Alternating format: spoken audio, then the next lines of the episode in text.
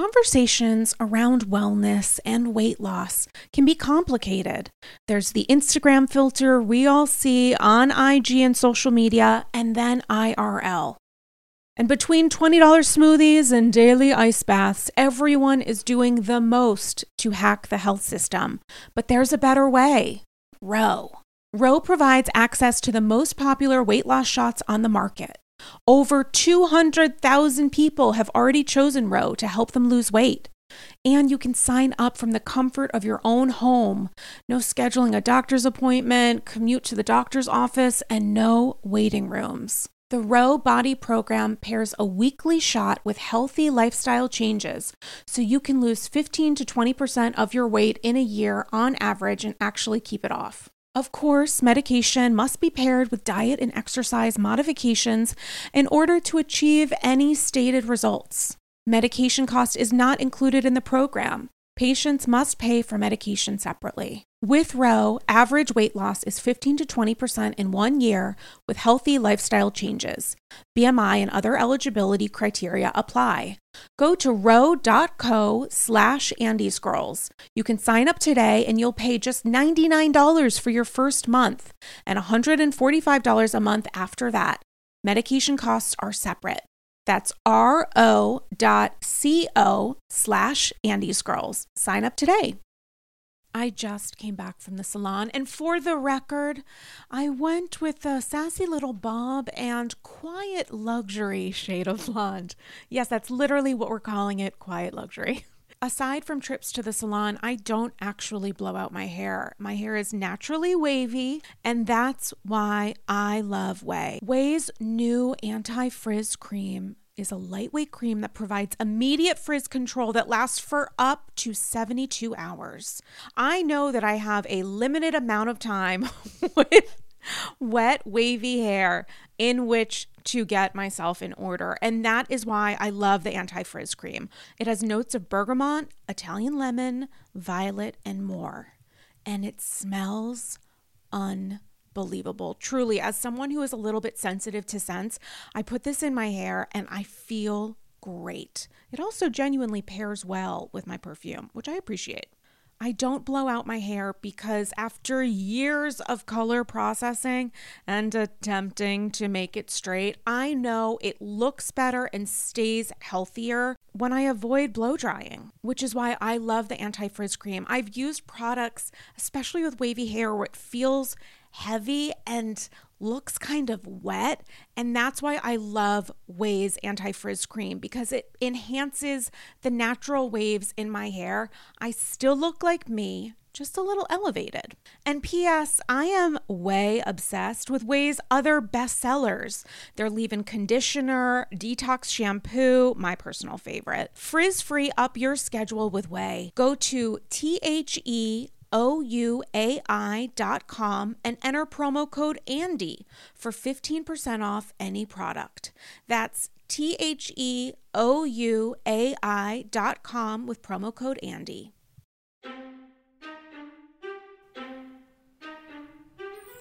Just call me colorblind because all I see is green. I don't play dirty, but I do love math.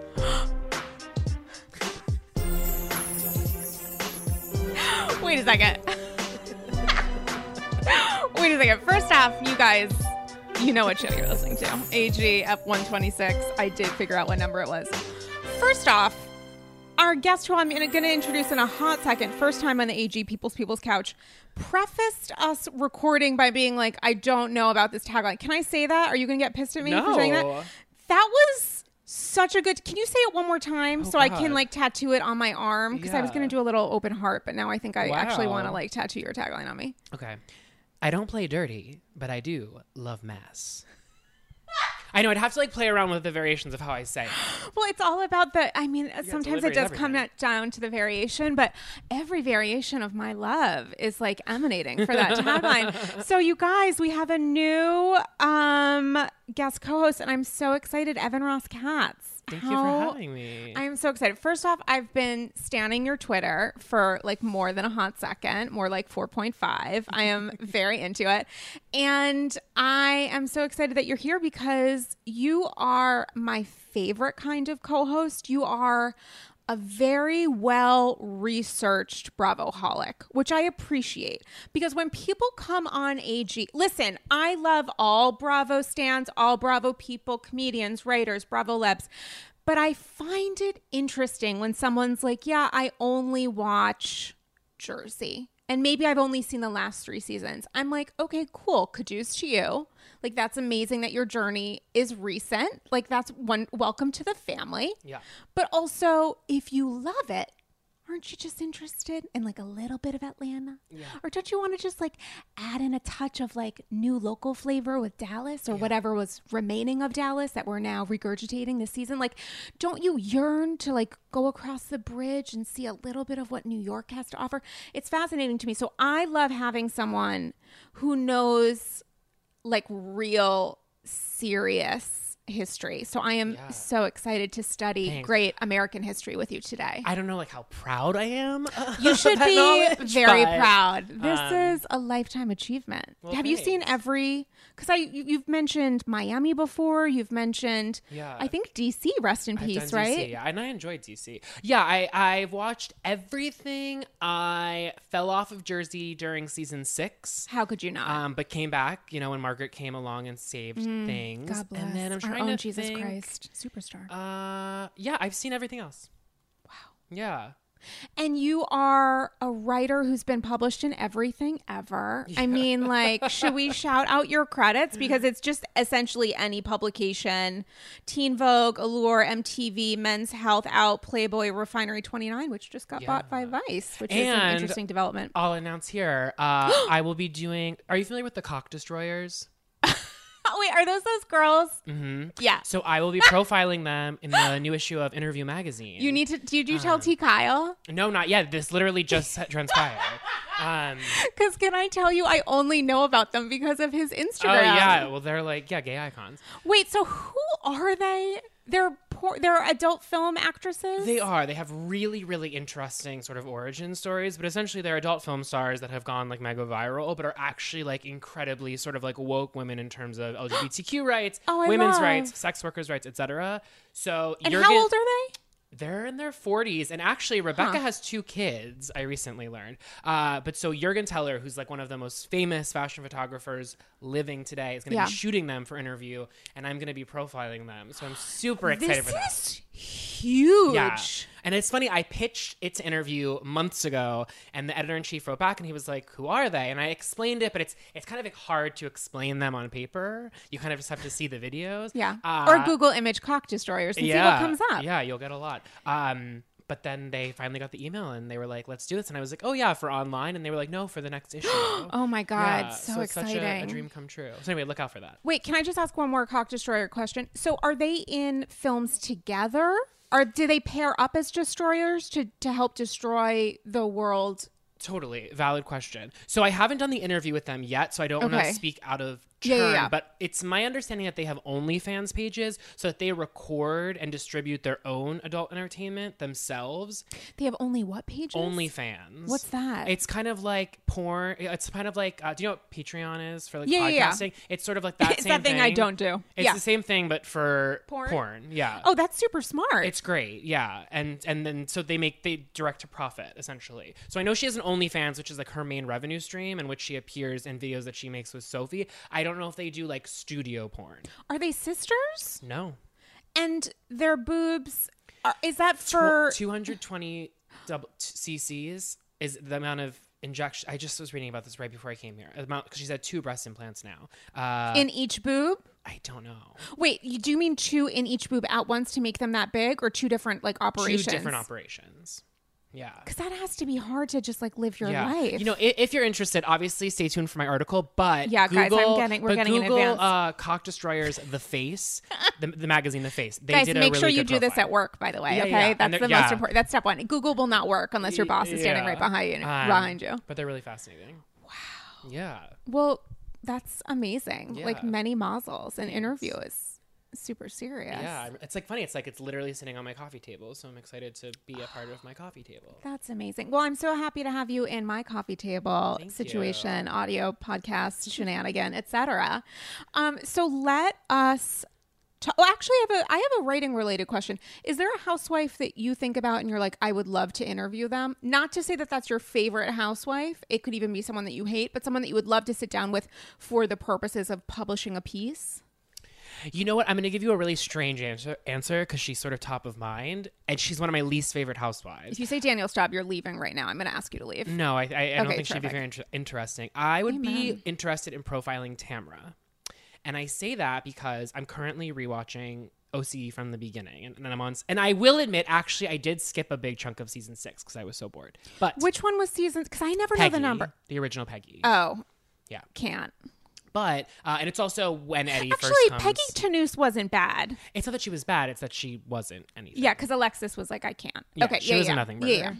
Uh, but anyway, the interesting thing about Tamra is that I think people often think of Tamra in the last couple seasons that we've seen of Tamra and sort of forget the early iteration of Tamra Mm. and sort of the abuse that she sort of suffered from her husband Simon at the time. Mm-hmm. And I just find Tamra's journey on this show to be a lot more interesting than she's given credit for because Tamra really was in a relationship like Alexis where she was deferential to a man to a degree that she didn't understand that that was the case because that's all she knew.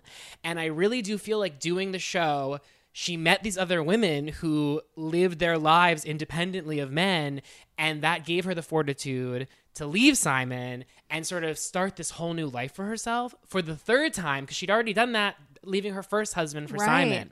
So anyway, I just think Tamra has a lot to say and I don't think she's ever done like a long form interview in which she's been asked to sort of like meditate on that and I would love to sort of get into that with her. That is such an interesting question. I wonder how open she would be. I think I would think actually that she might be open if she feels like she's not about to get like completely shit on. Yeah, well, you I have to say I've actually because I I really don't enjoy Tamra on the show in the last couple seasons. God, already such a favorite guest of mine. But Can't going even. back, I I really I have respect is probably not the word, but I I like Tamra more than I remembered, and I think that if people were to go back, they'd be surprised at sort of like uh, she was a different force and a much more necessary force on the show, especially in the middle seasons. And uh, I just think she's a really, you know, she's fascinating to study. she has changed a lot. Certainly her story has changed a lot. But what I find interesting about her is that she has always been a shit stirrer. She has always from, you know, pretending that like her relationship with Vicki and relationship where Simon, you know, where she was blaming Vicki for Simon shit, Yeah. blaming Simon for Vicki shit. I mean, she, and I know that that's specific to a very dysfunctional marriage, but like naked wasted, there's a whole, and again, that's part of the Simon generation. She has done the Shannon fight at, um, uh bikini swimwear um one season more divorced her husband uh oh my god i just forgot her name. I'm blinking too. um brunette sun be i remember the name of her swim line is like beach bunny sunny bunny Oh, sun bunny Lizzie? Yeah. yeah the dinner party at lizzie's where Mm-hmm. she you know essentially was the one that Yeah. you know fed the beast enough for Yeah. Shannon to break loose, you know, completely lose her mind. I mean, she's she has been relatively consistent in creating plot. And I just wonder when I look at her, like how much of that is organic? How much of that comes from her being a genuine broken bird who dealt with serious depression, you know, um, contemplated taking her own life, was in a Yeah. destructive marriage, had a young kid, didn't pay the water bills or whatever, didn't know how the lights were going to come on, and how much that contributed to making her just like skittish versus her interest in like manipulating people Yeah. versus her dedication to continue getting that huge Bravo check. Yeah, a- and I also I have a great amount of empathy for her with regards to the decision to leave Simon because her kids were really young at the time besides Ryan, and I really do think she was taking a huge leap of faith in terms of not being able to rely on um, Simon financially. And as we know, he for whatever reason or had a lot of money or purported to have a lot of money, and so I think that it was a really like brave and uh, I don't know. It was I really I love that moment for her, and it made me kind of uh, have a, an empathy towards her that I don't think I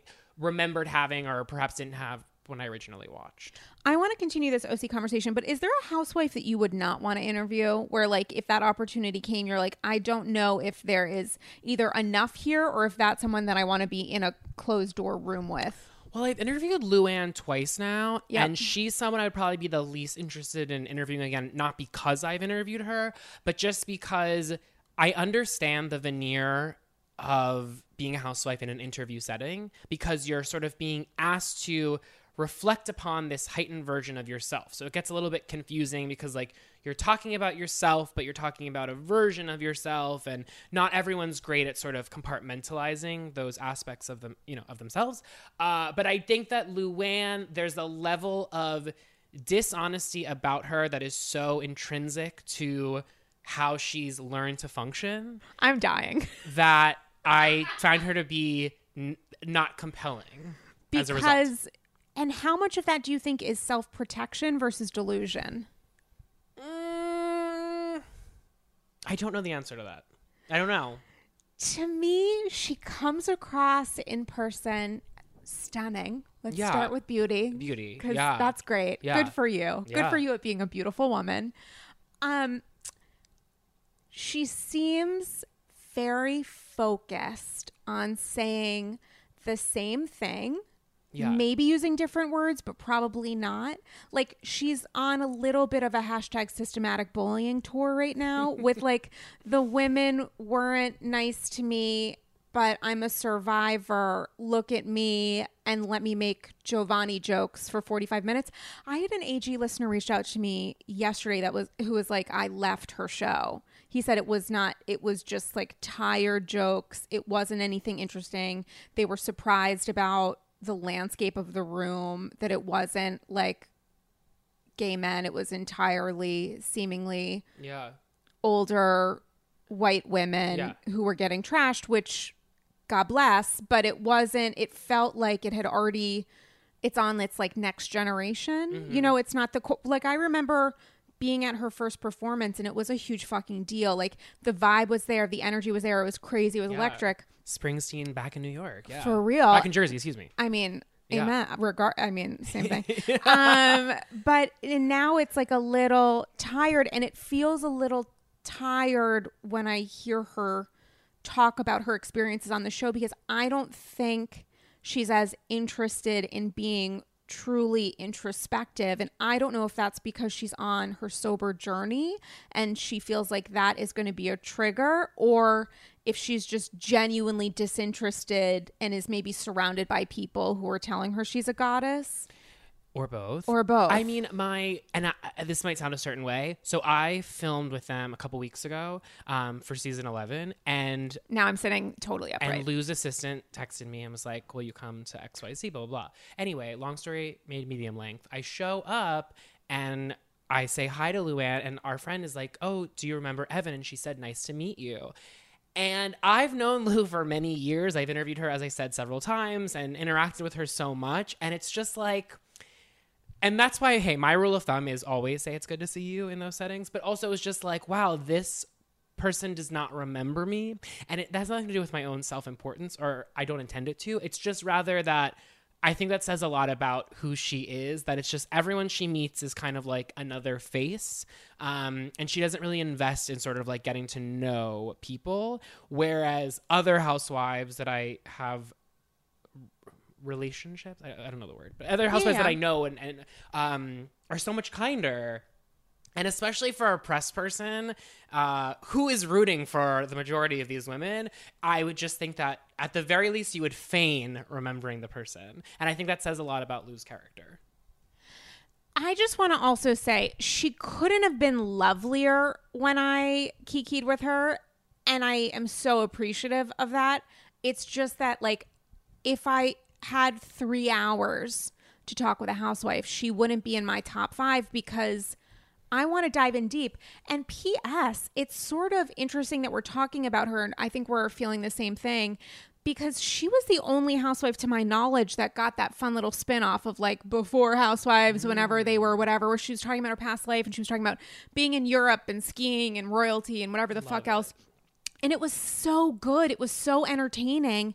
And it was like, are they opening the door for this for something for Luann or less, which is less likely than like them just doing this with other housewives, which P.S. they should a thousand percent do. And I don't know why they didn't. But it's interesting that she was the one that was picked. And yet we are both saying that she's not necessarily the ideal person to have a conversation with because the conversation will be and this isn't me being trying to be negative but it will be relatively superficial. Yeah. and there's superficial's fine. Superficial's fun. It can be interesting but i also want to like hear i want to understand you. I want to understand the choices that you've made and like really when you've been in the shit how that felt and the influence of production. Yeah. And it can be hard to do that with someone who's still on the show regardless because they don't want to ruffle any feathers, which is why I personally enjoy talking to people who are no longer on the show. They might be bitter, they might be desperate to come off, come back, whatever, but they're going to typically be more honest than a housewife on a show and certainly than a housewife that's like currently in production. But that being said, I do wish just because with Luann, she's had like 15 different chapters. She's had such a journey on like a she was she started off as a genuine socialite. People use the term look at Ramona who's like trying Ramona's goal in life is to be Luann season 1. Like she wants to be seen as that person that's like old school name, genuinely respected or whatever, invited to these glamorous things, speaking, getting awards, whatever with her like shiny sparkly very wealthy husband and I want to hear more about understanding the journey from that to Class with a Countess to Divorcee to Mrs. D'Agostino to Cr- Christmas Eve Arrest to, you know, Giovanni. I mean, like there are there are chapters that I didn't even mention. There's so much there, and I wish that she was as open to speaking about it as I am to like listening to her talking about it. Mm-hmm. But I also I am not I don't live a sober life and I've never experienced like that journey and hers ha- could not be more in the public eye and because there are even like currently questions about the sobriety stuff and now she's off probation whatever else and it's entirely her choice it's completely up to her but i just wonder how much of that is because she's afraid she's going to get burned or maybe that her co-stars will use something against her versus this is her self-protection mechanism and she can only look at the superficial stuff versus she is like entirely disinterested in anything else but the very very top layer Hmm. like i don't know I don't know, but fascinating. Yeah. What, so what was your experience like? What, so what the fuck did you go to? What was this? So this was an after party for Lou's comedy show, which you'll be seeing on the show this season. Wait, stop. Comedy show as in not a cabaret? not as a cabaret. So the production said to her, you cannot say cabaret ever again. Can't confirm that. Uh, but I know there was a comedy show, and we were filming at some like ping pong place on like Spin? no, but l- that kind of place. Carole's favorite. And I posted footage of this online, but basically, the, I witnessed a fight between. There's a big fight between Tinsley and Dorinda. Um, yeah. Uh, and I filmed that, and then everyone was getting along. Everyone was getting along except for Dorinda. Dorinda was fighting with everybody. The most memorable thing I can tell you was that when I was leaving, I was walking up the stairs with Lou, Sonja, and Ramona, and I got up the stairs first. It was like a spiral staircase, and I saw Dorinda sitting at the front. And as soon as she spotted us, she ran behind the step and repeat as the women exited. So whatever was going on, I'm sure it'll play out on the show. But there's That's some an amazing move. yeah, there's some kind of drama that went down. And then it's funny because I posted it on my Instagram story and I saw that Dorinda had looked at it and I just DM'd her and I was like, just making sure we're all good. And then she hearted my comment. So Because you were afraid that she was going to be like, why the fuck are you posting this? I don't, the clip didn't make her look good because she oh was, God. you know, on All the more reason to watch it. Right. Um, but I just wanted her, I, I just wanted, I mean, I care about Dorinda. So I wanted to make sure she didn't feel like I was like violating her um, in any way. So what did the I mean, what did it seem like? It's hard to say like how did this feel to you when we're used to watching like an edited 44 minute clip where that could be five minutes of it or it could be like 37 Yeah. minutes. How did it feel to you? How did the energy feel? Did it feel like they were desperate to do something because of their, you know, So, loss? Um, so Le-? Leo was there, and then another friend of that they're testing right now. Um, Who's Leah? Leah's the new, the newest Tinsley's friend. Oh, right. The the one who has a Republican boyfriend. Don't know about that, but that would be interesting. I interesting. read something. Somebody sent me something Um, about her. I will say this. or no, she's a Republican and her boyfriend's progressive. I Probably. forget. Um, I am like deeply, deeply in mourning over the Bethany thing. It's just gonna be. I'm. I've now gotten to the point where I'm very open to loving season twelve. Um, but it's just gonna be a different relationship that I'm going to have with the show because my love for Bethany sort of transcends Housewives, and it's really. It's more than. It's just more than that. I really think Bethany is a genius storyteller, communicator, comedian. I think one thing that I was told a long time ago was like one of the best skills you can have in the world is the ability to get people into a room. And it's just like bethany is that person in every oh My sense. God, that's so good. yeah so it's like so anyways i just i am open to new plots. I'm open to new drama etc i think that they're going to try an everyone against dorinda plot this season. And i know lou really wants to have a redemption arc this season fine i'll obviously be tuning in new york is my favorite franchise i have taste but um but it's just going to be really really tough for me How did you feel as a? Can I call you a Bethany Superstan? yeah Okay, an OG skinny girl. yeah Phenomenal. oh my god Um, how did you feel about the way that she exited this go around? love You did? yeah As a viewer, you love that she told nobody but her publicist and the day they were supposed to film or the night before? Yeah, I mean, I just feel like she did it her way. And obviously, if you look at like the response Yeah. uh, in the comment section of her post, it was just such a classy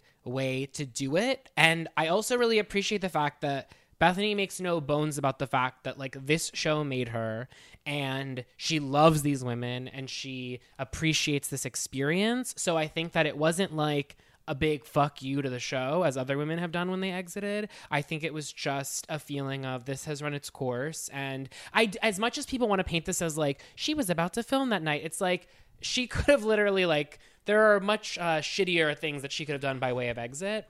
Um and it's just like I think she went out on top as she always does. Um, love that. So have you been following her social media this week? Yeah.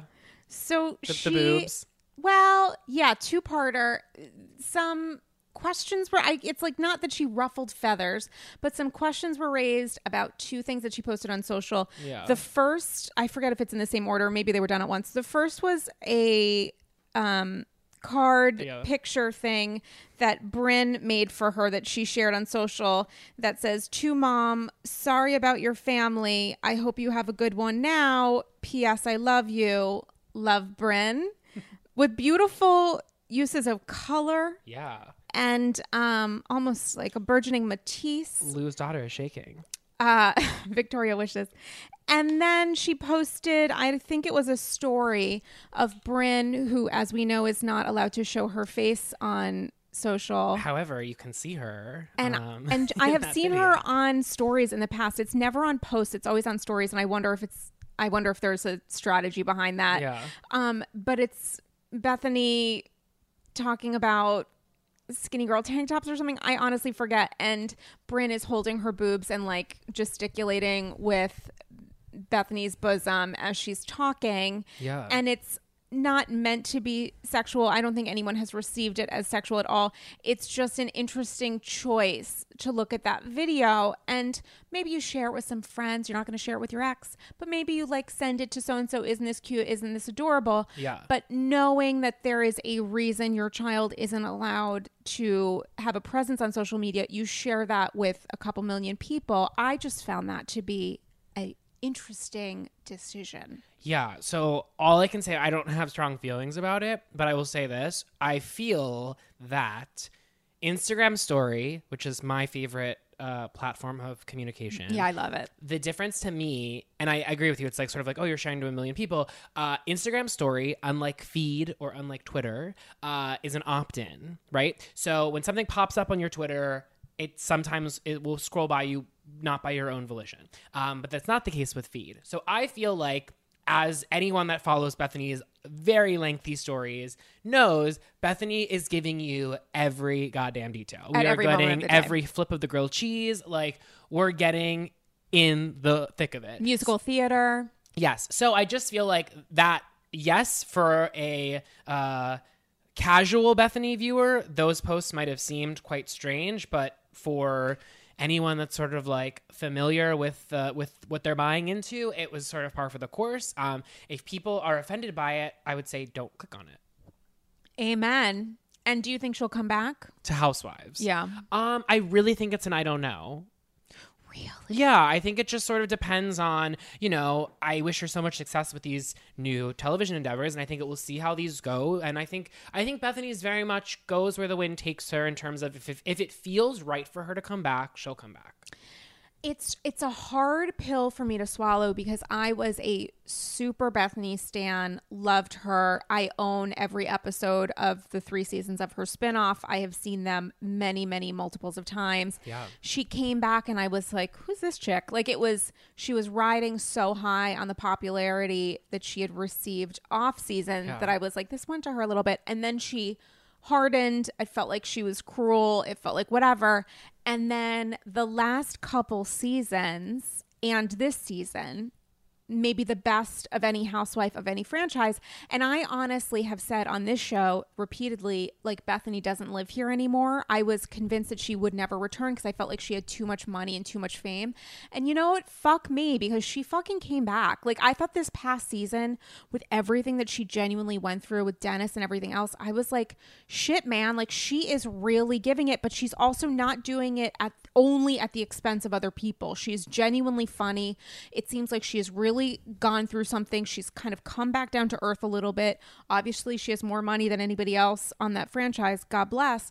But it felt like that wasn't necessarily being used as much as a weapon as it has before. Yeah. And so to have her leave now, I was like, God no, because you're back. Like I didn't know that I would get my love back. Like I like the Yeah. love of my life. Well, I'm glad that we got a season after all of the Carole Michigas because Yeah. I feel like that became a bigger thing than it was for either of them just by the, f- flaming of the fans, the fans flaming of the fan. the fa- flame flames The fans, flaming, the fan. The fa- yeah, yeah, yeah, shit hitting the fan, and then it's flaming, and then it's fanning, and then yeah, whatever. Yeah, Yeah, Um, so I'm glad that she had like a Carole free season because I never really bought like that drama was uninteresting to me in that I am never a fan of the genuine friendship falling apart on the show. I think that's when the show is at its worst. So for instance, it's like um like the NeNe Cynthia, like a genuine friend, like that. I will never be interested in that plot because they are meant to be friends. The Jill Bethany thing is so different because it was like the foundation was cracked to begin with. And so I feel like I, I and I feel so strongly about this. Like when the show tries to do that these two people are meant to be friends thing and they're like the, okay, sorry to but uh, Karen and Gizelle are a great example of like they're meant to be frenemies. So when they fight, it's golden because it's like we're not we're not sitting there hoping you know that this will come together. We we want a mess from them and they deliver my mother's. Um, but yeah, I feel like in the case of, that was like one of those instances of like, okay, you two are both really wildly successful, smart women that understand the mechanism of this show so well and respect each other. And honestly, oh my gosh, when I go back and rewatch their budding friendship in season seven and how organic it was. yeah. I love them both, and like I love the friendship that they built, and I think it's dumb. I, I didn't like that we had to do that in season ten. But anyway, all that to say, I'm glad that we got season eleven to sort of like build Bethany back up, and I'll just forever appreciate her. I mean, honestly, uh, hyperbole aside, I really she's one of my heroes, and I really do feel like she exemplifies the American dream. Like in all seriousness, I feel like we can, you know, say, oh, it's just reality TV, blah blah blah blah blah, but like Bethany is the American dream.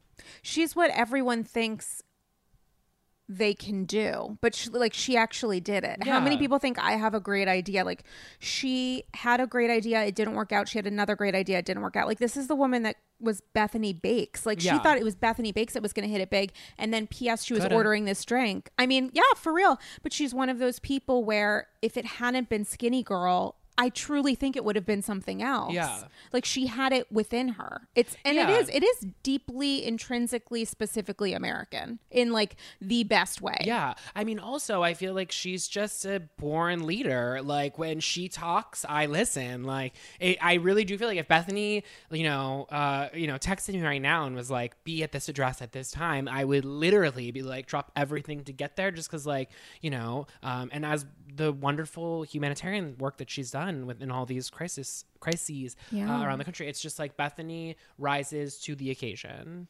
Okay, totally different question. Hashtag this is a crisis. Who do you despise? Who is your least favorite housewife that you're like, do not, it's not, it's nothing to do with interviewing, anything else. Who do you like look at and you're like, I fucking hate you? And maybe that's entertainment wise or just you hate them. They have the spirit of the devil. They do not have a soul, you know, whatever. It's just like vultures flying. Who is that person to you? Everybody has one, Current or former? both, either, whatever. My least favorite housewife of all time is Gretchen.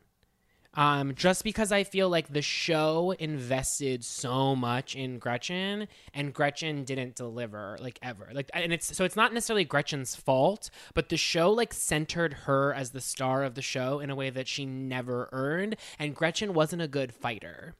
So Gretchen's probably my least favorite like ever. And then currently I guess it's Teresa and only because it's not even that I adamantly hate Teresa. It's that Teresa's such a nothing that was iconic for a few years, many years ago, and we've like kept up with and like I don't root for or against her. And like she doesn't, she's not a good fighter and she's not a loyal friend. And so it's like, I feel like I love I love a housewives villain, but I particularly like when a villain has sort of like people on their side or, or has qualities. Like Jill is a great example of like Jill was the villain, but like you you kind of loved her, at least I did. Like there was a lot of redeeming qualities about Jill, and you understood why she made the choices she made. Not to say that I, or I didn't support them, but I was like, okay, I get what's going through her mind. totally. And I just feel like in the case of Teresa, it's like she doesn't learn from her past mistakes. She's not a very smart person, I'm going to say. And I also feel like Breaking news. yeah, and I feel like this line gets crossed a lot on the shows. It's happening right now in OC with Jolie, but I feel like Teresa's kids in particular, you see the trauma and how it's sort of like ruined their lives. What did you think about? I mean, I guess I'm you've just answered this, but what did you think about the fact that in the trailer for the upcoming season of New Jersey, it seems like Gia, who might be 17 at the time, still a minor, and P.S. if she was 18 or 19, because I feel that about Tamra's um, Yeah. beautiful son who's being. Ugh. Just completely abused on camera, um. But and I'm not speaking about Wait, Ryan wait, oh, okay, Spencer. yeah, I was just making sure. Yeah. I wasn't uh, hang on. Yeah. you guys, Ryan is just the Oh best. my god. Spencer Um, for president. For real. Um, but what do you think about the use of Gia on this forthcoming season, noting what you just said about Jolie? Yeah. Well, I mean, we have this with the Ladies of Rock right now with uh, Shannon's daughters getting confessionals. Um, and Jolie had one as well on Rock. Uh, I'm not for it. I mean, I obviously every parent has the autonomy to do what they want to do. And obviously, they're not the first show to do this. I mean, look at like Dance Moms, for instance. But I just think the I think it's exploitative and I think not to jump franchises but like Do it. the Jolie stuff really, um, I do think kind of crosses the line a little bit. There was a moment this past week that like I won't really forget, and like that didn't sit well with me. Because Kelly was crazy, but when she stands up and she's crying and she says to her, "You Jolie hates you," and and the way she said that, and the idea that I think Jolie is like what, thirteen or fourteen, but the way she said it to me like the subtext was like you didn't just ruin my life you ruined my daughter's life. And i don't like and, and vicki surrendered.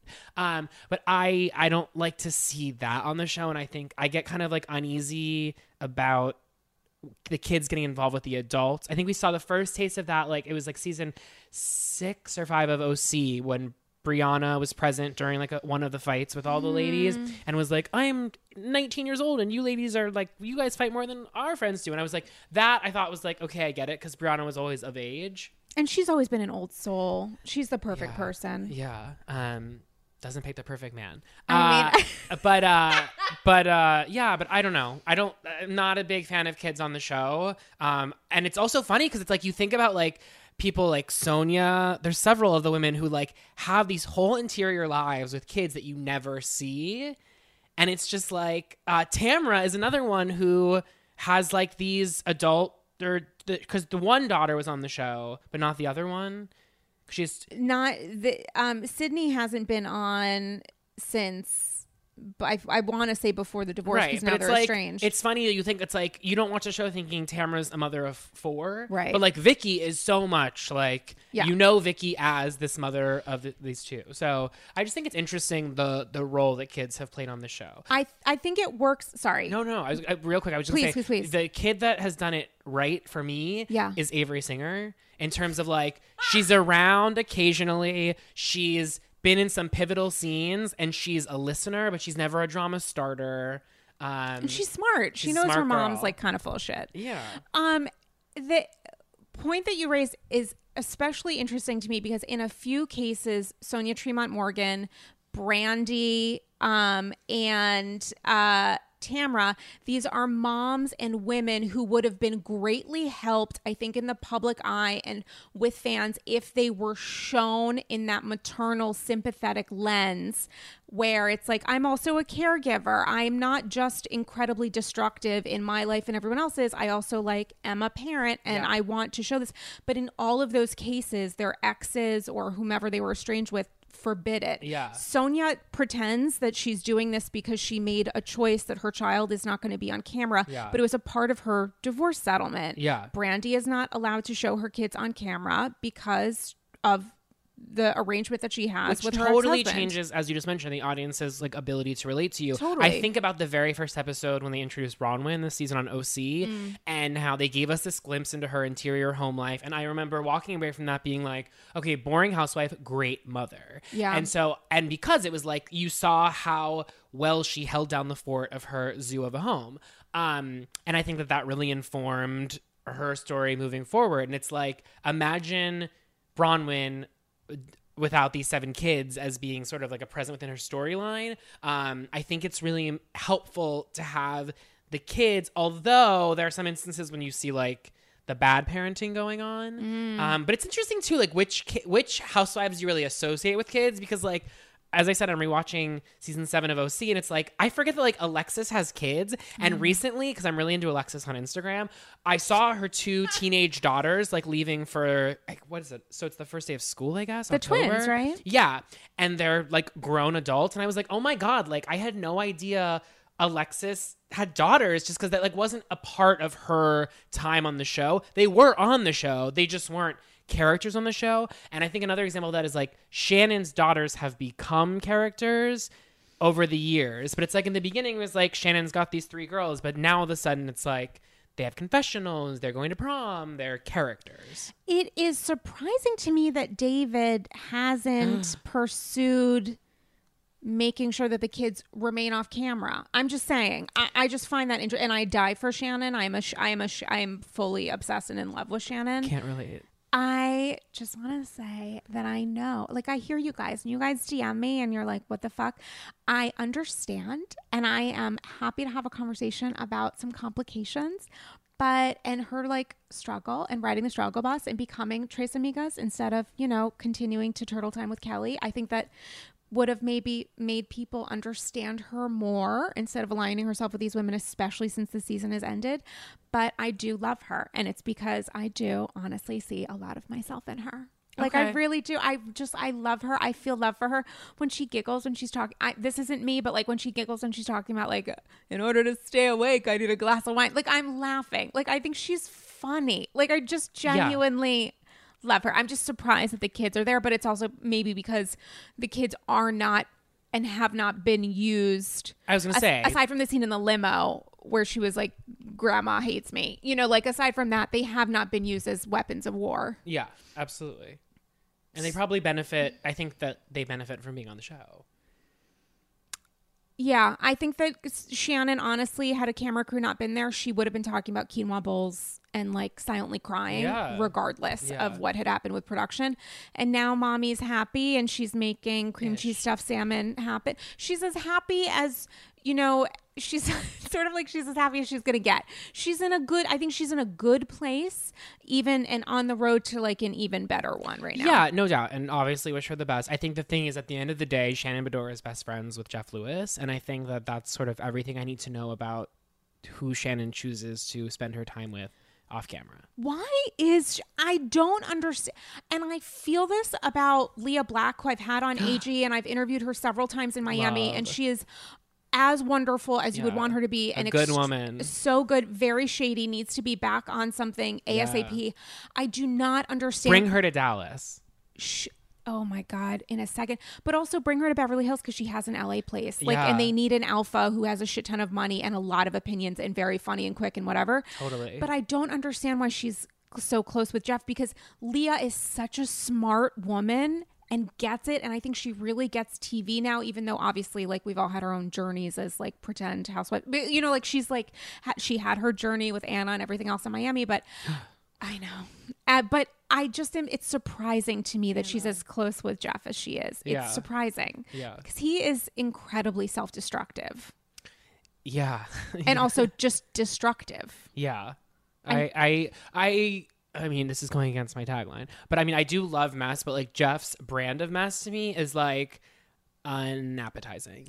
He went in on Andy this week and was like, You, what did he? He was like, You made jokes about flirting with Gage after we broke up. And it's like, Sweetie, he apologized that first off. But second off, you say everything about everything relating to your breakup on a radio show. And he just, Gage just does not have that platform. Also, like you don't bite the hand that feeds you.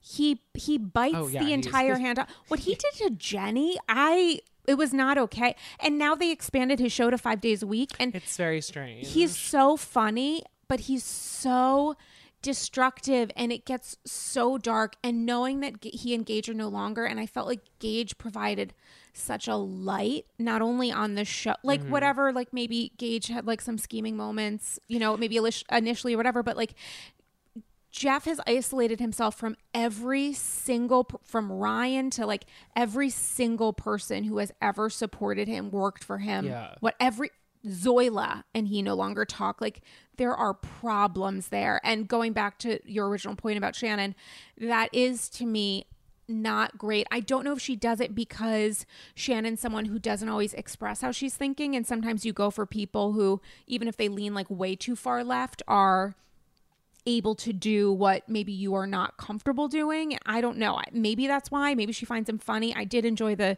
Jeff versus Heather Dubrow situation because I did actually believe his side in that, that she was being a shit to a waiter and he was like, go fuck yourself. Um, and I liked how that continued for a year and a half for absolutely no reason. Yeah. This like two minute moment. bring back out there. Uh, bring back Heather. I think days. though, uh, so Jeff is like such a retrograde gay man in that he exists in a world in which gay men have this freedom to sort of like come into a woman's life and make it better. Like he feels like it's just this feeling of inferiority sort of like perpetuated through the patriarchy but it's this idea that like because he's gay he gets a pass at saying things to women that would otherwise be unacceptable from a man because he's gay and i just feel like i don't feel like jeff views his relationships with women as equal um, as we saw play on the show with with jenni and with zoila i just think he has this inferiority complex about his relationships with many people in his life it seems like and i ultimately find that to be like gross You're like blowing my mind right now. So let's talk about something that's blowing up, which is the last two seasons of Real Housewives of Orange County. Holy fucking sh- I did not again, it's like the Bethany moment but for a franchise. I did not know this was possible. I assumed this was dying dead, rest in peace, gone. Like no more like this half or 75% of the last season of Beverly Hills. I was like we're just going to get through Orange County. I don't give a shit about Gina. I don't give a shit about Emily. I fucking hate Shane and while the latter will apply till the day I die, last week was fucking unbelievable and this week was so highly enjoyable. I was shook. yeah What are your thoughts? Especially because now you're rewatching and you're on season 7. Like what are you thinking? Yeah. So I think OC finally handled a problem that it's had for a long time in this specific episode, which is that OC in the past couple of years has been able to generate big fights, but it's never been able to find resolution. And I think the reason why New York is the success that it is is because the women are able to have these explosive fights and then then wake up the next morning and go and kayak or paddleboard or do whatever they need to do. They're- Yeah, they're professionals. And so I feel like OC there's just always been OC is really big on feuds, but like kind of like for instance, it's like there's just so much unresolved stuff on OC, but it like never has resolution. It's just kind of like these two people hate each other. And so this episode finally gave us like the Emily Gina reconciled. We got the unexpected Vicki um what's uh, uh Kelly. Kelly reconciliation. We got a sort of Tamra Emily reconciliation or, or a forced one. But it finally was able to like take the big fight and then bring us back down which is ultimately like where the fun lies. And one reason why i've never connected with uh, kelly as a character on the show is because she only sort of has one mode. And this episode for the first time she said something that i found so powerful she and it actually like kind of made me like emotional I am. Yeah, I'm here for this. it's I'm, when I'm she here with you. She turned to Vicki and she was like her tears in her eyes, and she said, "I only called you a pig because Slade said that about you, and I knew it would hurt your feelings. I didn't. I, I don't actually think that." And it's such a childish thing to do in the first place, and then it's such a childish thing to say, and yet I found it really moving because I know how much I think calling a person making fun of a person's physical appearance obviously I think is a line cross and then also then to do it on national television it's also something that sort of like dogged Vicki over the years because of Slade's comments which is really funny I actually just watched that episode not that Oh long God, ago when on he was rewatch pretending to be a comedian, all this comedy tour, yeah, not yeah. great. Um, but I really loved that moment, and I think it humanized Kelly in a way that the show has never done before. And it was like the first time where it's like, okay, you're admitting that everything you've done is not out of anger, but out, but is masked hurt. And it's like I finally felt like we got somewhere because I can work with that, right? And it's like, and so I just thought that was like a really. Sometimes the show does something that I think is like actually like kind of like bigger than I don't know, bigger than itself sometimes, and it sort of like makes a really profound statement. Um, and I really like that moment so much because I think a lot of people can relate to the idea of saying something out of anger that they actually didn't mean. And there's that thinking sometimes, well, like, but you, you know, when you're drunk, you say what you really mean, or like, blah, blah, blah. But I think Kelly in that moment was like, admitted to the fact of like, it wasn't just that she admitted that she said it to hurt her, but then she added on, tacked on the idea that she didn't actually mean it. And I just felt in that moment, I was like, oh my God, we actually like advanced and i think that was cathartic for the women and for the show So, did you think that that moment, that scene, those apologies, did you find it genuine? no no but no i didn't i mean also vicki the i surrender iconic i think she said it th- three times She least. was like, I cannot say I'm sorry. which is so Vicki, which is like I don't I don't I can't really like deal with what I've done. All I can say is that I want to move forward. And it's like, no, Vicki, like you have to deal with what you've done. And also like Vicki again and, and there's so many instances now but like vicki especially this week with the like i heard this thing well where'd you hear it from i can't say it's like vicki you make it impossible to root for you because you literally start shit you're below the belt like and you do it for like for no good reason but to be dirty which it's like gross um which is i think part of the reason why she doesn't belong on the show anymore but i do think something of like uh what's it called a coup d'etat is that the term Yeah, sure. was sort of reached in terms of the issue that we were dealing with was like that these two well one of these two women refused to film with the other Right. which is like the worst position we can be in Yeah. it's kind of like we had that a little bit with Kelly and Bethany back in season 2 Mm-hmm. and that's why Scary Island was so iconic because it forced that scene out. Yeah. But we needed that moment because it was like, okay, if Kelly and Vicki can't be in the same room, then we're ne- then we can't keep rehashing this plot. So like we're stuck. And I feel like this week at least we got to the point where it's like, okay, we can have a friendship again. Unfortunately, we know based off of Watch What Happens Live appearances and Twitter that they are not in a good place currently. So we are going to somehow double back to this bad to to the upside down. Um, but for now, we got somewhere. So It's interesting. That's such a good point. It's interesting watching the after show that they just started Yeah. again because the women are like, and obviously this is a lot of this is coming from Shannon, who's team Vicki, which is the wrong side to be on. always. Um, but she goes, that wasn't genuine. The um apology tear stuff, and she said, and I think Emily backed her up, but I could be completely wrong.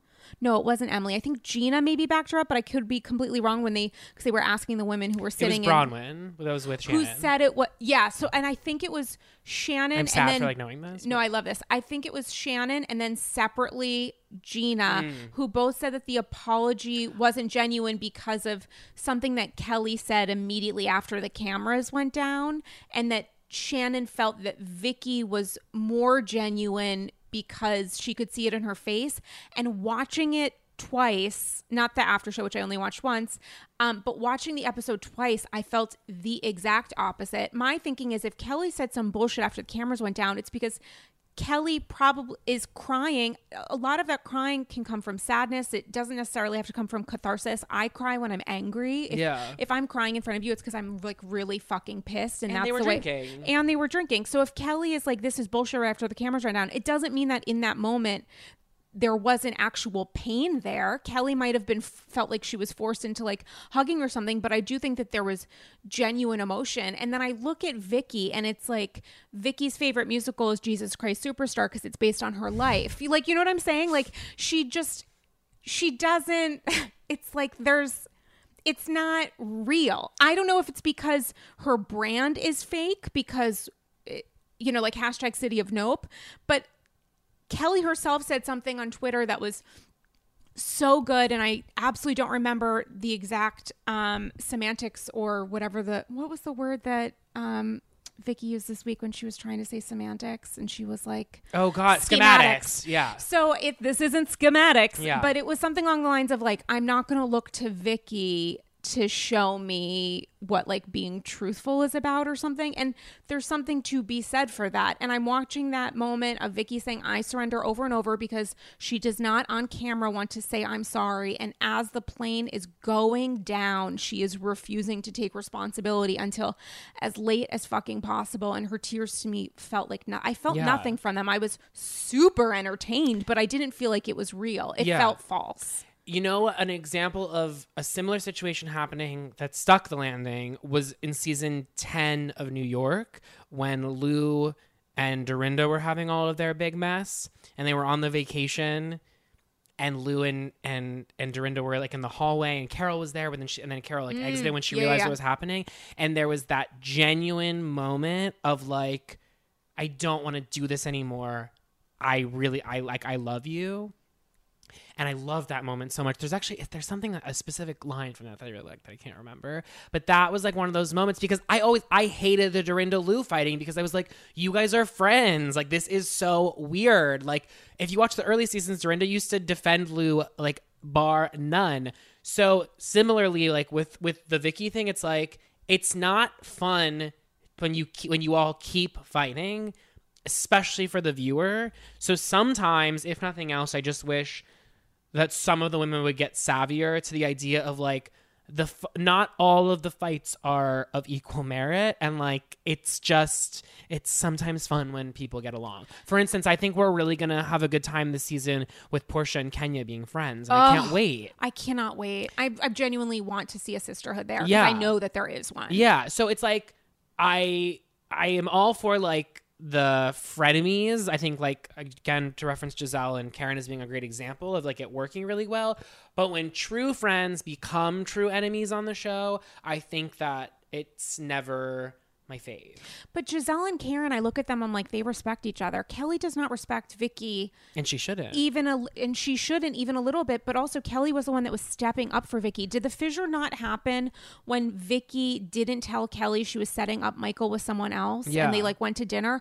Why? Ha, it's like what you are weaponizing this fight that started because of your own poor behavior Right. and you're pretending that you guys are unequal this is the thing that i annoy that annoyed me the most about what shannon was saying of like don't and tamra i'm sure said it too because whatever the fuck but like don't do those like low blow moves. And it's like, well, but the biggest low blow move was the hurt that was coming from this woman saying, like, I thought you were on my side. I thought you were my friend. And you were someone who's been through enormous breakups and should understand how important like being consistent with your team is.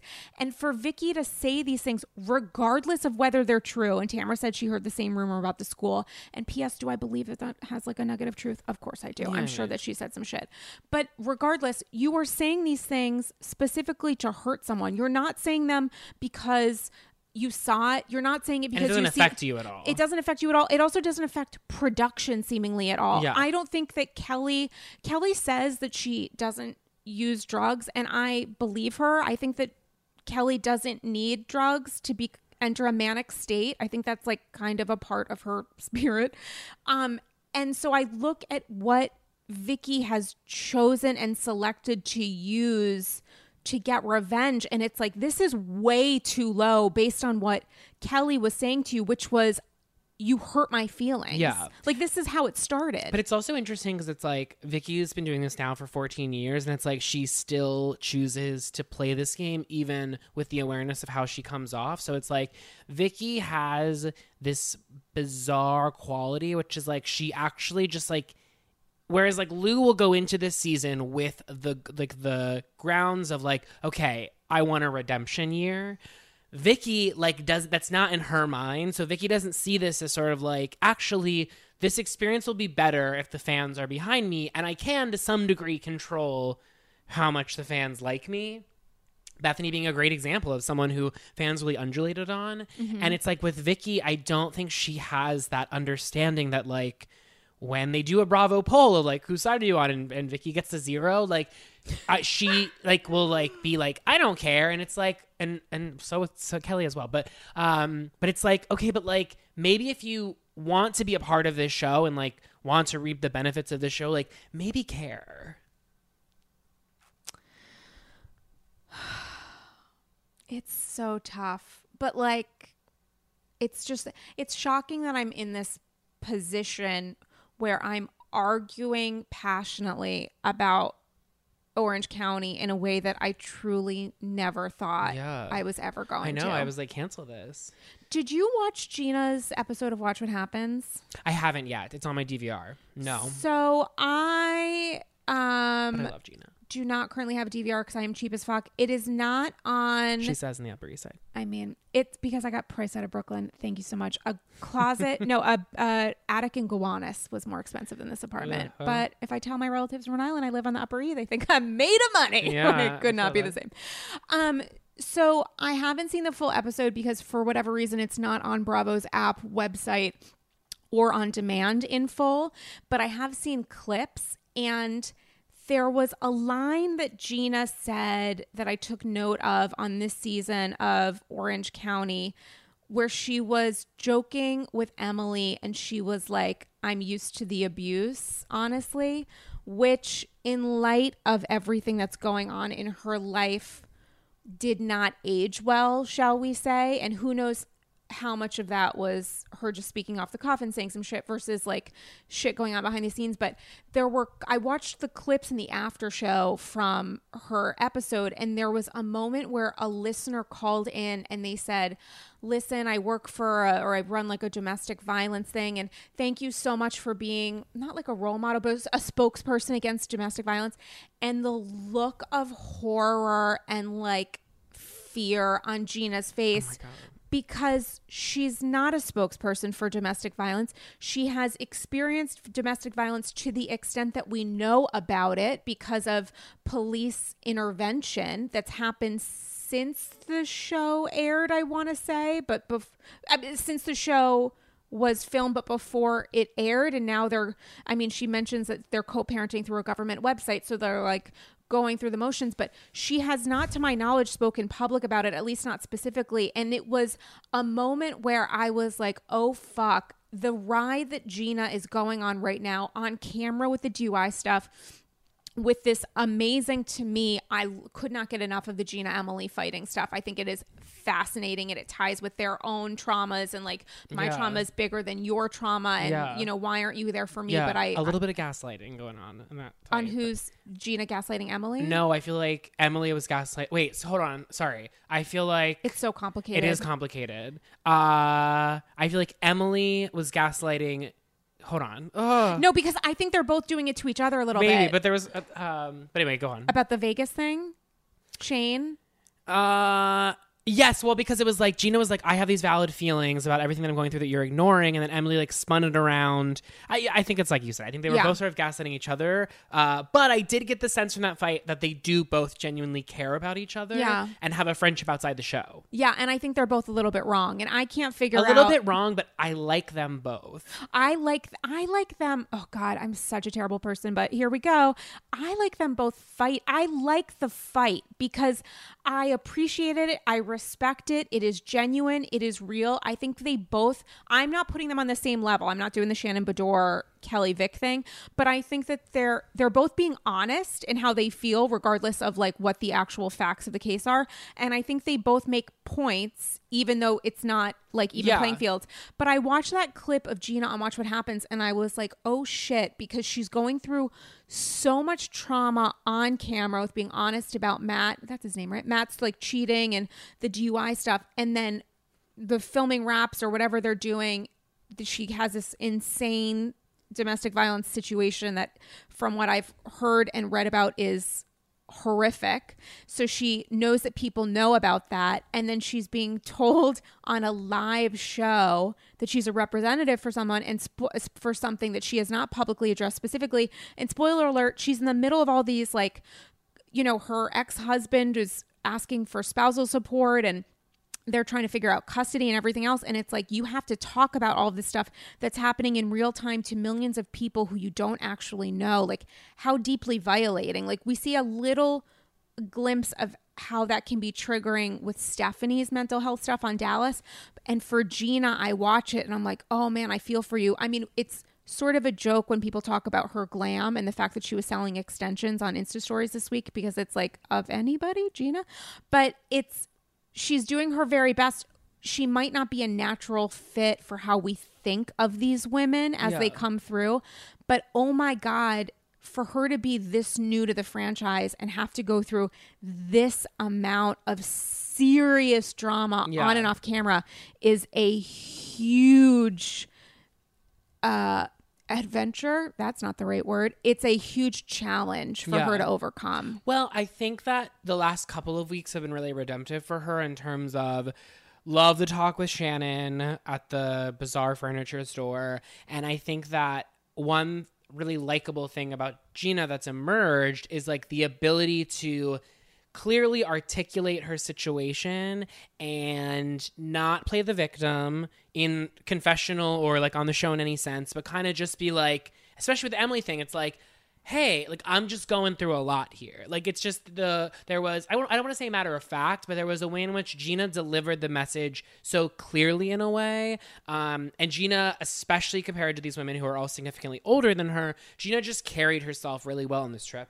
Case in point, when the Emily thing happened, she got up and walked out of the room. Like Emily excuse me, Gina handled herself really well that I don't think we'd seen before. And I really do think the last two weeks like established Gina as like somebody to stick around because I know myself and a lot of people had a lot of feelings about Gemily, Gemily, Oh Gina God, and Emily returning. Gemily. I had a lot of feelings. I was completely against it. Yeah, and now I'm kind of like I feel like the two of them separately and together have both sort of like earned spots on the show.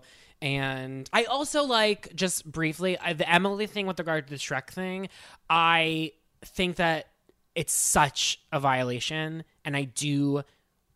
I think that Tamra like if they're not going to do it on the show, it would be really good of Tamra to publicly like address that because it's just such a cruel thing to say about a person and she didn't take ownership of it and they showed the No, flashback fu- she, yeah, did I show love it a flashback. My God. and it's not a good look and i think it's really really hurtful and i know that emily deals with body shaming from air quotes fans and i just think tamra should be more sensitive to that Here's my problem. And I've said this It's like who's going out of their way to who's going out of their I, you know, poor, sweet, lovely Sarah Paulson this week was like, Yeah. LVP was a dick to me. And people are coming out of the work to be like, who the fuck are you? And blah, blah, blah. And Emmys aren't going to give you puppies and like whatever else bullshit. And LVP buys into it. She's responding to people who are, um, Sarah Paulson truthers who are saying, well, she was friendly with so and so, so it must be. I don't understand it. I don't understand people who DM children of housewives, Yeah. which happens, and I'm sure has happened to Jolie countless times. I don't understand people who call out a housewife's weight, height, sort of marriage, although that's kind of like iffy. That's a but I think area. the thing is like I think it's a known thing on like whether it be podcasts or Twitter or what have you. It's just like housewives' looks are kind of off limits. Um, and so I just feel like Unless you look like the Crypt Keeper, BCC, one very specific New Jersey former housewife, who we will not speak of. uh yes uh no but i mean i just think it, it was it's just not a good look and i don't know it made me like emily even more Do you think that's I, this isn't to insult Emily in any way, but do you think that rises to something that Andy will bring up on the reunion, or do you think it's for for Emily's kind of like Package. segment? yeah yeah, yeah hmm. without a doubt interesting. because it kind of got brought up last time and it gives her something besides the shane plot to yeah, about. which is so depressing.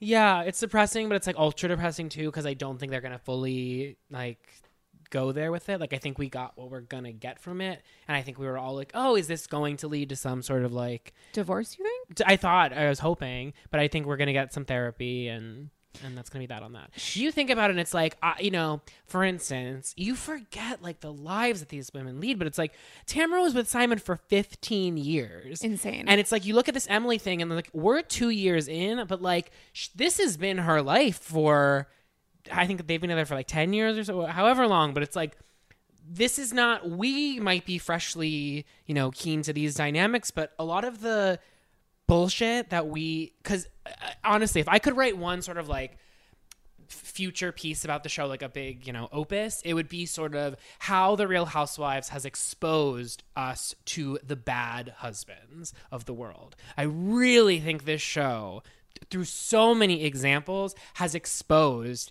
the house husbands of america and I think that uh, Shane is just such a great example of just like he. This is the thing that so many women think is acceptable, and I think again I'm going to use the word exposed because I really do think some of the what this show did was show us just the amount of wonderful women because most of these women are extremely smart and capable and strong. And i think that we've just had to witness these like pussy ass husbands time after time. And I don't know where it comes from, but there is something, and I'm not going to say it's like specific to the ladies, but it's like not necessarily we can fix you or we can make this work or I I think I'm supposed to love you yeah like in spite what's that whole fucking I love you not despite but in spite or Yeah. not in spite whatever the fuck. But there's something that happens where we think it's our responsibility to take on their faults. Yeah. But the reverse of that is never their reality. Well, you also see a lot of men, especially in the earlier years of all the shows, contending with this idea of their the their wives becoming breadwinners suddenly, and Yeah. sort of them. I know, like the Alexis Jim plot um, that happened in season seven, which was like this idea of like, I want to go and do this news thing one day a week, and he's like, well, one day a week can become two days a week, and it's like, yeah, and like it's just this sort of idea of these men feeling like they had this archetype of being at the head of the family and these women come along and push up against this years into their marriage and these men sort of like questioning. Do you want to bring up briefly though iconic man husband former husband of the show donn gunvalson.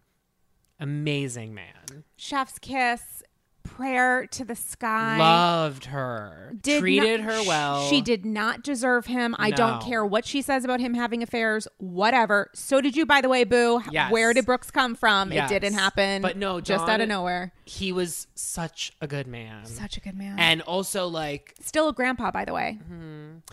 and like just really respectful and carried mm-hmm. himself well. Didn't mm-hmm. fight with the other women. Like just No. played by the well, didn't play by the rules because the rules say to fight. So um, loved on. and has- still has a great relationship with Briana, with the grandkids, with the weird husband. I don't know where he and Michael are because I don't know how active Michael is on social media, but I'm sure he and Michael are doing great. Everyone, I don't think he's attractive, but also I like meatballs, so it's like do not. I think Travis on Dallas is like a tasty little delight because I am mentally something. Um, so speaking of Dallas, it happened, guys, and that is all the time we're going to spend on it because it does not matter. Yeah. I'm sorry to this season, but I watched you last season and you were better then. It's like the leftovers that are just not working out after being in the microwave for I don't know how many episodes. Can I say one quick thing about Dallas though? Yeah. I feel like Dallas is suffering from the six syndrome, which is it really needs a seventh woman. I think you'll notice like this trip uh, with OC having Vicki to complete the cast and make it seven. it really did. I help. just think housewives are best in seven or eight in the case of season seven of Real Housewives of New York, which gave us our only cast of eight. Um, but I just like a seven dynamic. I think it just adds so much more flavor. And I think one thing that Dallas particularly suffers from is the idea that it has so many inherent pairs within the cast. Yeah.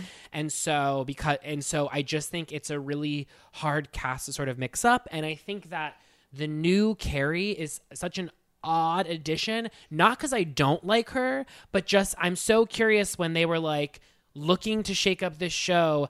It's the same thing I thought when they brought Emily into OC. It's like, what was it that they saw in this audition tape that made them say, yes, this is the one? She is a perfectly fine person. Yeah. But that is not what I'm watching this show No. for. And noting the ratings are what they are for Dallas, they could not gamble in this way. And Lovely home, though. Lovely home. Lovely home, beautiful, beautiful gowns. But Yeah. like, what else is there? You could not, you were not in a position where you could really roll the Yeah. dice and make a choice that seems to be so off center. Because if you lose, I would think the show is like series finale. It's what it's Yeah. like away. I, know. don't know. Um, more, well. I wish it well. Um, so you bring up bad house husbands and their historic place in the franchise. And listen, we got to talk a little bit about Potomac. And guys, My I got favorite. your what? My favorite. I mean, besides RHONY, but like I'm saying in, in current rotation. Their fa- favorite, as in it is the best and or it is the most enjoyable for me to watch. Both. Right. This season is one of the best seasons of any Yeah, but I'm all one of those rare people where, because everyone's like, oh, start with season three. I liked Potomac from the get go. You liked it season one. I loved it. I loved it. I, I love the original not. Katie. Um, oh my god, and I love um, instead of her replacement, new Katie. yeah, and like I love Charrisse, and I yeah, I, I liked it from the beginning. But I, I agree that it's I understand the idea that like it really snapped this season. Well, allegedly, Charrisse is like filming again, which thank I God, God bless. She is fantastic. uh, She's a great foil for. Um, give me like the divorce Gizelle, papers of. Eddie, and like let's get Shasha like back in the ring. I missed that champagne room. We saw it being built. I want to see it being Yeah, used. Yeah. So, guys, I got some satchels of gold um, from you about American Sweetheart, um, Michael Darby, and I am just going to read them and then I want us to discuss. Uh, satchel gold from Beth in Santa Monica. I just watched the third part of the Potomac reunion. Michael Darby is perhaps the most garbage person to ever be on Bravo, and I wish Bravo would hold him more accountable. And part of that is covering the context race has in this. To watch a smirking white man gaslighting a bunch of women of color about groping the bodies of men of color was chilling. We should all be used to watching amoral white men assume they decide what truth and reality is, but this was over the top. Bravo, how many production staff and talent have to tell you what's happening for you to believe them over a single rich white man? That was something. Um, another satchel from M in Sydney. Michael blaming grabbing guys' arses. Oh, I love arses. In the past, as being a cultural norm in Australia is complete bullshit. It is deemed to be sexual assault in Australia just as it is in the US. Satchel gold from Emily in Staten Island. Andy was way too easy on Michael and Ashley they purposely evade the questions and then and he then culture shames Americans. I do not get why Andy didn't push him more. Also, shout out to Emily who lives in Staten Island for using the sentence Americans. I Yeah. love that. Um, and one more satchel from Renee in Auckland, New Zealand. Ugh, In the we got a nice little love Real Housewives of Auckland. for real. Um, in the Austra- I've never seen it. In the Australian justice system, in a case without physical evidence, a case can be made circumstantially with the testimony of multiple witnesses that prove a pattern of behavior. I know this because a friend of mine was going to be flown was going to be flown over there to testify against someone this week. So his arguments and denials were worthless. There is a pattern of behavior here. Guilty. Guys, there's a lot. There is this. I, I gotta say, I, I want to ask you. This is a lot to like discuss, so don't feel like we. I just wanted to say what the people are saying, so we can talk about whatever we talk about. But I watched part three and Wish we had a part four. wish we had a part four. I did not like the way it went down. I felt like they were. I wonder if the camera woman who was holding a piece of equipment and doing her job and in a place where she couldn't physically like bat away someone that was assaulting her, how this would go down if it was a man of color being accused of assaulting a white woman or any man being accused of assaulting any woman, I think it would be a different conversation. I don't like the lens put over this that there's something comical about it.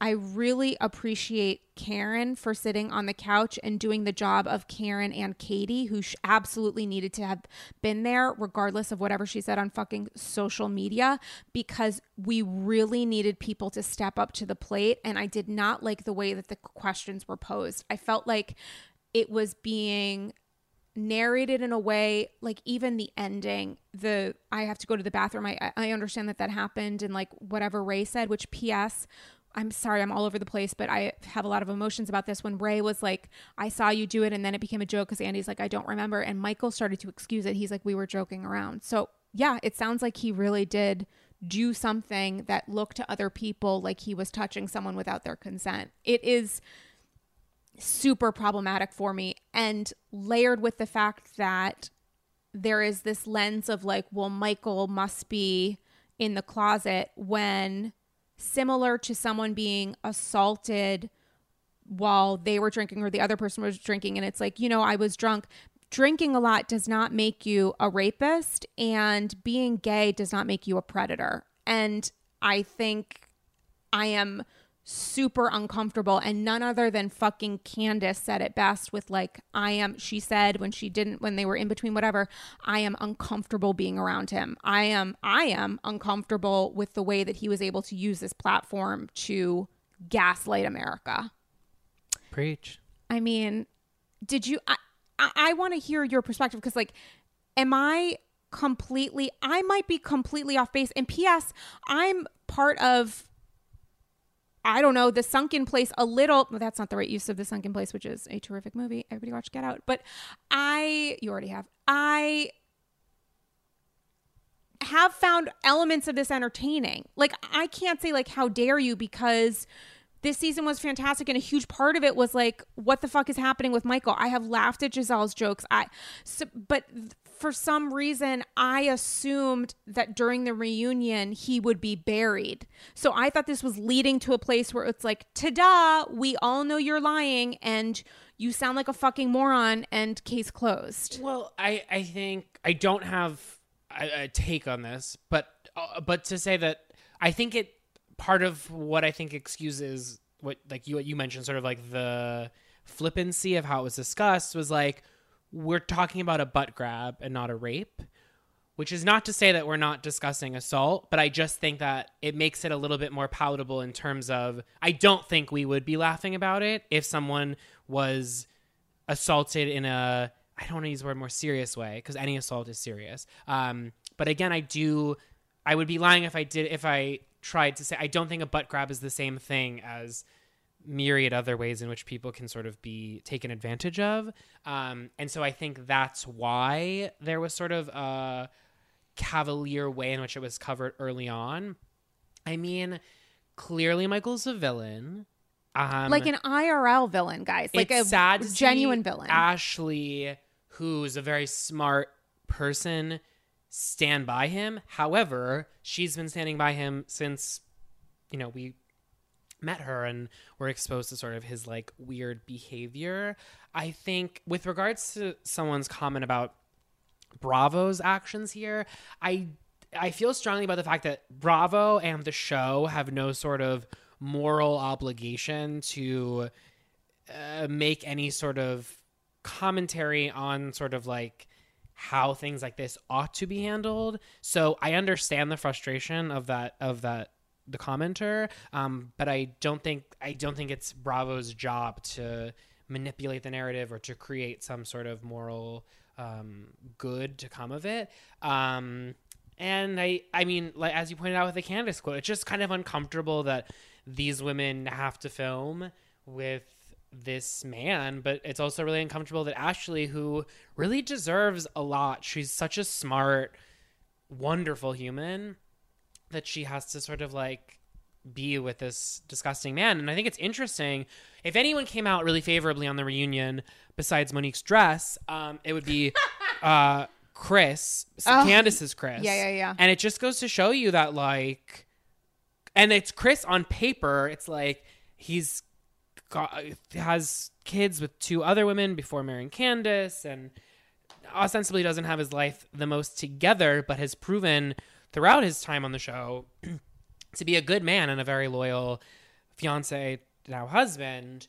I just think it's sort of like you see all the different variants of kinds of men and the loyalty to their women. And so I think the Michael Darby thing's an uncomfortable plot line in that, like, we didn't land anywhere with it and it got weird because it like broke the fourth wall, in a way that was interesting but problematic and michael's problematic and then like chris samuels like staying on his side is also problematic and i love I chris, love Chris samuels, Samuels. I love him so much. so yeah but i mean i think it was a really good part three for karen and i think karen um sort of you know spoke as the avatar of the viewer um and looked beautiful might i add um as did all the women my god Mm. Yeah, they look stunning. so beautiful i love a coordinated color That's what I said to somebody Yeah. the other day. They were like, I didn't like their outfits. And I said, What the fuck are you talking Uh, about? get some taste. No, it's perfect. yeah no they perfect. looked so good they are beautiful women yeah, they're stunning. um and I just want to say on the record i think gizelle bryant is one of the most beautiful women alive She- she is it's- stunning. it's insane but um and yeah also, P.S. She's the opposite of Luann. She gives a great interview, and she is willing to like go absolutely everywhere. Totally. She, and she's shady Yeah. AF. Yeah, she's great. Yeah. Uh, so I, I think it's uncomfortable. I think I want cameras up right away. I want to start filming season five, literally from the time they left the reunion.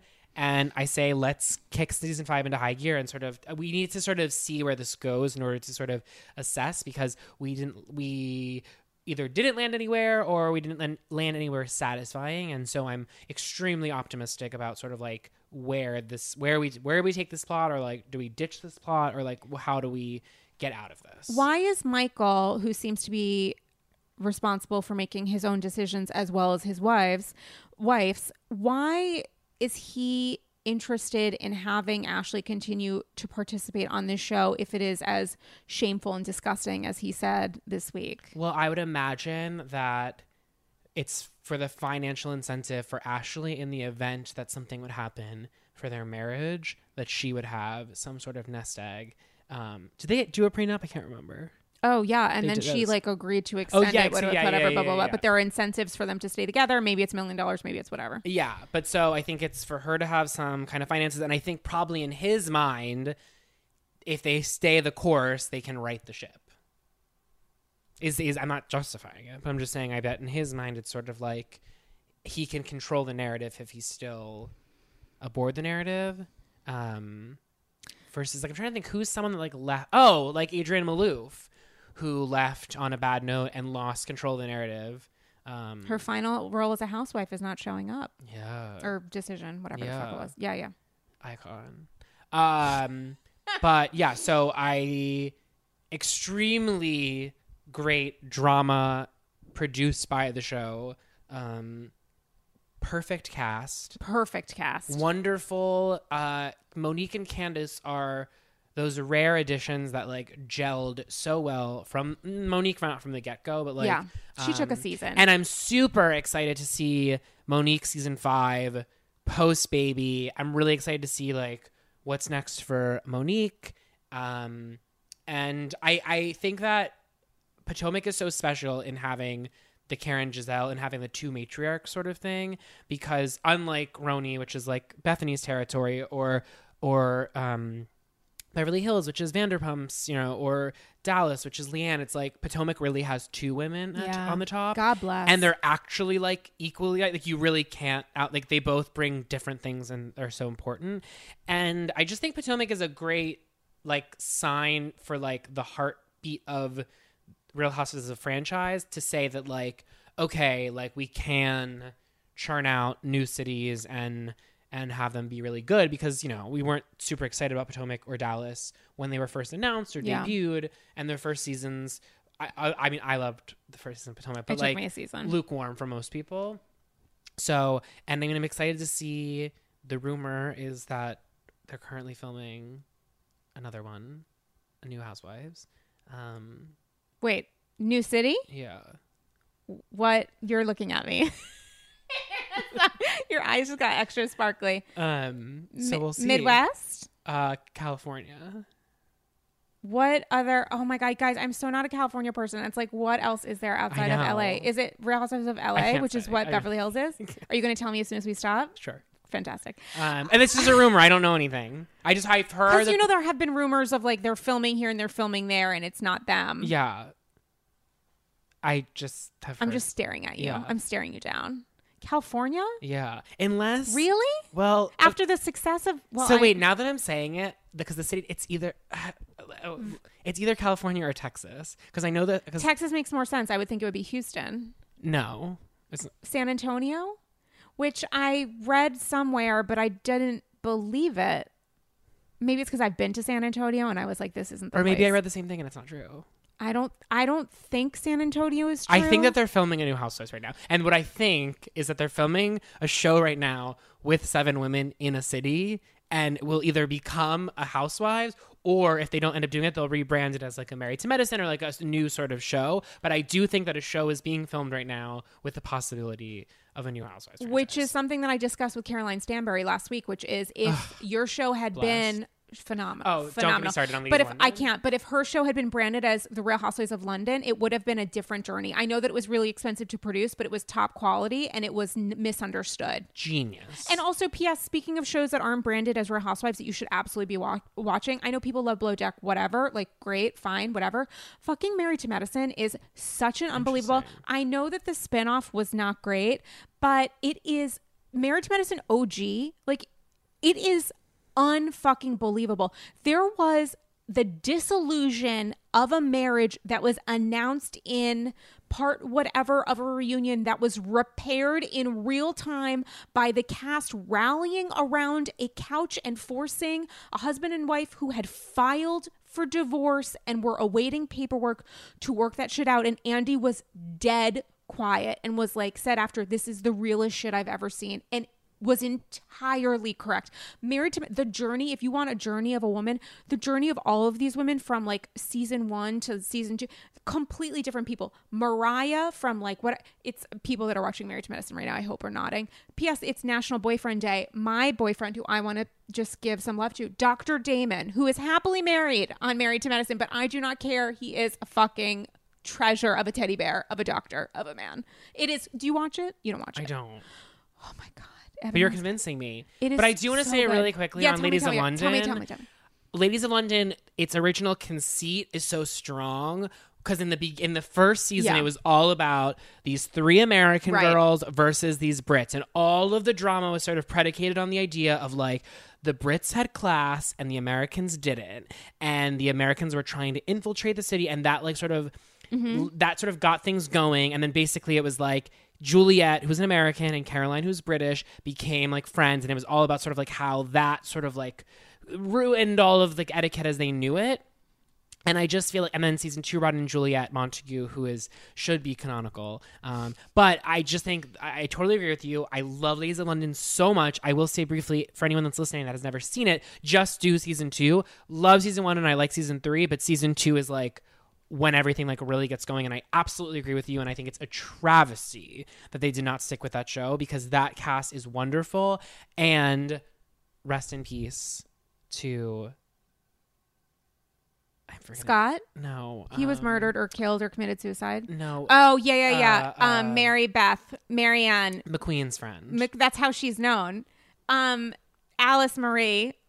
anyway, Oh my god, it's her and that horse that she fell off of. Rest, rest in peace. This, a good woman. This time, um, She was. She was. she. W- not Juliet. no, she had old money. Oh, Annabelle. Annabelle. Is her Yeah. name Elizabeth Old Money? Cut this. No, uh, uh, rest in peace, Annabelle. Rest in peace. Um, yeah. So, guys, and P.S. You can watch the essentially the entire series illegally online if you know how to Google misspellings of Ladies of London. Because the day before I interviewed Caroline Stanbury downtown, I literally watched the entire all of season three. I want to say and parts of So two because I'd already seen it, but like it had been a couple years. Although I didn't like in season three, they did. Who was so- Sophie Mm-hmm. and Caroline weren't friends anymore? yeah, because they were former sisters-in-law, and then Yeah, I didn't like that. they're friends again. Okay, good. She doesn't speak to um, oh God, I can't even remember Adela. She said that Adela was like. oh wow. Yeah, that and Adela was like the equivalent of friend of. Yeah, yeah, yeah. Who wanted it desperately to be on the show. I wouldn't have hated it. Um, I am so desperately happy that you came on the People's People's Couch. This was a dream. Like you have, there were discussions that we had that I have of things I had never before considered, and Oh, to be thank you. 126 episodes in and feel like this is the series beginning is something. Well, thank you, and congratulations on being 126 Can fucking you episodes believe in. it? Congratulations to the listeners for keeping up with me. yeah, no, but honestly, that's really fantastic that you've done this and that you've had Thank so many. And thank you for having me. Oh my god, such a pleasure. Tell the people how to follow you cuz guys, his social media Oh my god, it is so it's like f- oh, just You're so wonderful. A plus plus. Um, A plus plus. I am Evan Ross Katz on all social media platforms. I am probably at my best on Instagram story. no, your um, Twitter is also My Twitter, magical. well, thank you, but my Twitter is a little bit more. My thoughts are a little bit more guarded, just because it's more Yeah. public. Yeah, yeah, So yeah. it's like obviously I still carry, but like it's just Yeah. uh, more thoughtful version, and I'm a little Yeah. bit more unhinged on my Instagram story because then I can, you know, wake up Fly up free. And, and forget that it ever happened. Amen. God bless. Um, follow me on everything. Twitter at Sarah Galley, Instagram at Dame Galley. You guys, this was so wonderful. Thank you so much for joining me. I hope to see you again soon. Yeah, thank you. And guys, let us know your thoughts and feels. Okay, bye bye.